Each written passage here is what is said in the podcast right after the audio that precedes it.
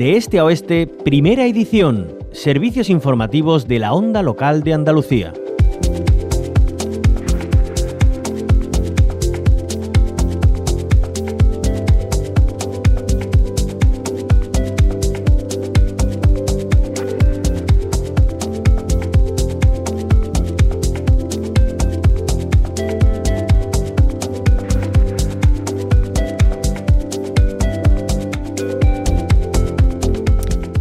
Desgraciadamente, todo apunta a que ha ocurrido un nuevo asesinato en Barcelona con el patrón de la violencia vicaria. Los Mossos de Escuadra investigan la muerte violenta de un niño de unos dos años en un hotel de Barcelona, presuntamente a manos de su padre, que ha huido, por lo que la Guardia Urbana sigue buscándole. Desde ayer, la madre habría llamado alertando de que el padre se había llevado al niño a un hotel de la ciudad condal y que le enviaba mensajes diciéndole que se arrepentiría de haber pedido el divorcio. Estaban, por tanto, en trámites de separación. En España, desde el año 2013, momento en el que comenzaron a contabilizarse los datos de violencia machista, han sido asesinados por sus padres o las parejas o exparejas de sus madres 41 menores. De estos 37 fueron asesinados por su padre biológico, lo que representa el 90,4% de los casos.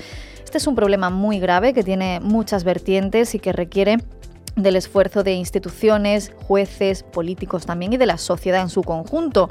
Muchas veces somos testigos aquí de noticias y testimonios de mujeres que denuncian sentirse incomprendidas al denunciar la violencia machista ejercida sobre ellas y sus hijos e hijas y no obtener la respuesta que esperaban de la justicia, es decir, la plena protección y seguridad frente al maltratador. Este asunto, por desgracia, vuelve a estar de actualidad por un hecho trágico, pero detrás hay muchos casos más que se viven en silencio y no es lo único en lo que nos fijamos hoy porque tenemos noticias que expuestas una detrás de otra dejan una reflexión muy gráfica y contundente. Estos días han salido los datos de balance de dos servicios públicos de la Junta de Andalucía que son reveladores. El teléfono de violencia intrafamiliar de la Junta de Andalucía recibe menos de dos llamadas al día.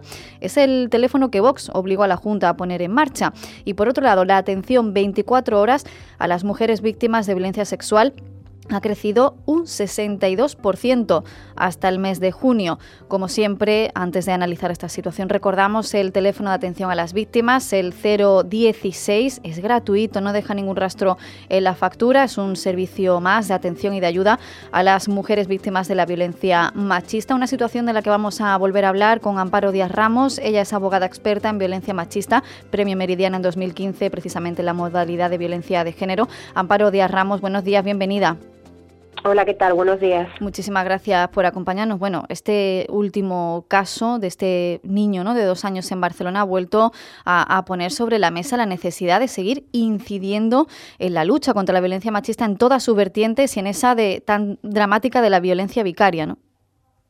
Bueno, yo creo que incluso más todavía. Mm. Tenemos que ser conscientes de que el sistema está fallando en esta materia de una manera terrible y el machismo está cada vez eh, teniendo acciones más crueles con las que intenta mm, imponer la ley del miedo y la ley del silencio. Creo que como sociedad tenemos que reflexionar dar un paso adelante y dar un paso adelante y también los políticos las políticas con, con humildad tienen que plantearse que hay que modificar el sistema porque habrá muchos casos, por desgracia, de, mujeres que estén pasando por esa situación, ¿no? que estén en, trámites de, separación, viviendo un divorcio de, la persona con la que están teniendo esas situaciones eh, tan complejas, eh, que tengan hijos, hijas a, su cargo y que sientan miedo ¿no? y que no se sientan amparadas y, protegidas por la justicia.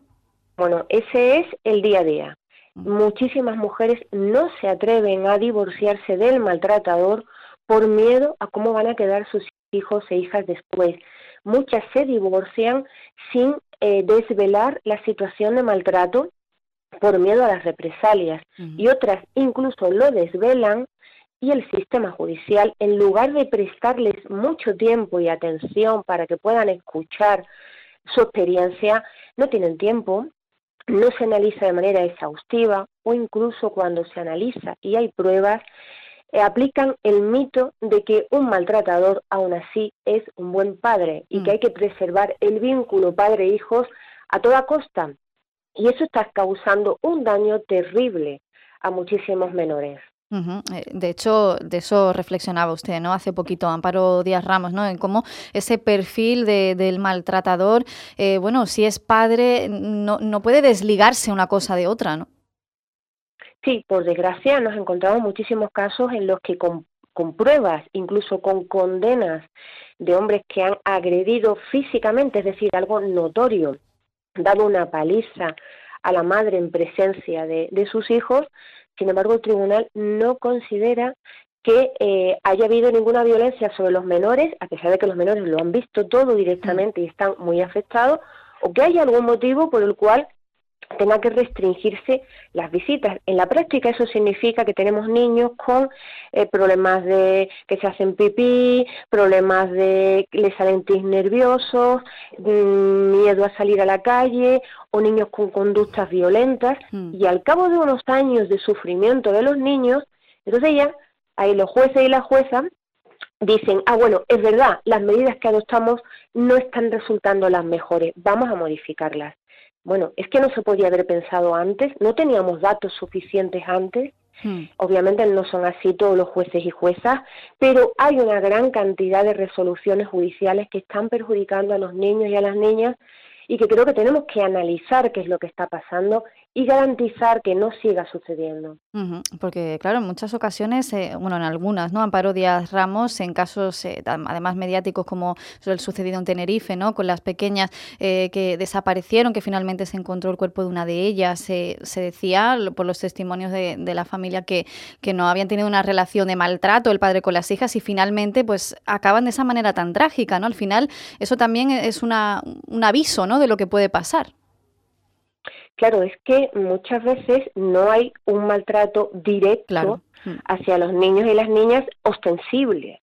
Lo que hay es, digamos, otro tipo de maltrato eh, más sutil que no mm. solemos identificar como maltrato directo, pero que es que ven cómo se maltrata a la madre y ellos ya empiezan a sentir miedo, ansiedad o están por completo condicionados por la conducta del, del padre de una manera exhaustiva e, e, injustificada y eso significa que los niños están siendo vistos por el padre no como una persona que se está desarrollando, sino como una persona que les pertenece, mm. que forma parte de su propiedad, al igual que la mujer, están cosificados.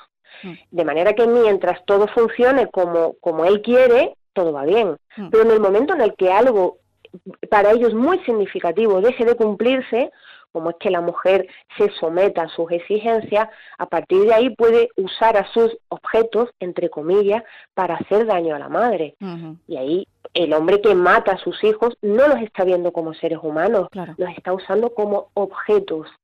Pues desde luego eso es lo que define ¿no? a la violencia vicaria, un concepto por desgracia que, que tenemos eh, muy de actualidad, pero eso también significa que, que, está en el debate, que está en la reflexión, en el análisis público y que deben tomarse las medidas necesarias. Algo tiene que cambiar para que esto deje de suceder. Amparo Díaz Ramos, abogada experta en violencia machista, Premio Meridiana en 2015, la modalidad de violencia de género. Muchísimas gracias como siempre por acompañarnos. Buen día. A vosotros.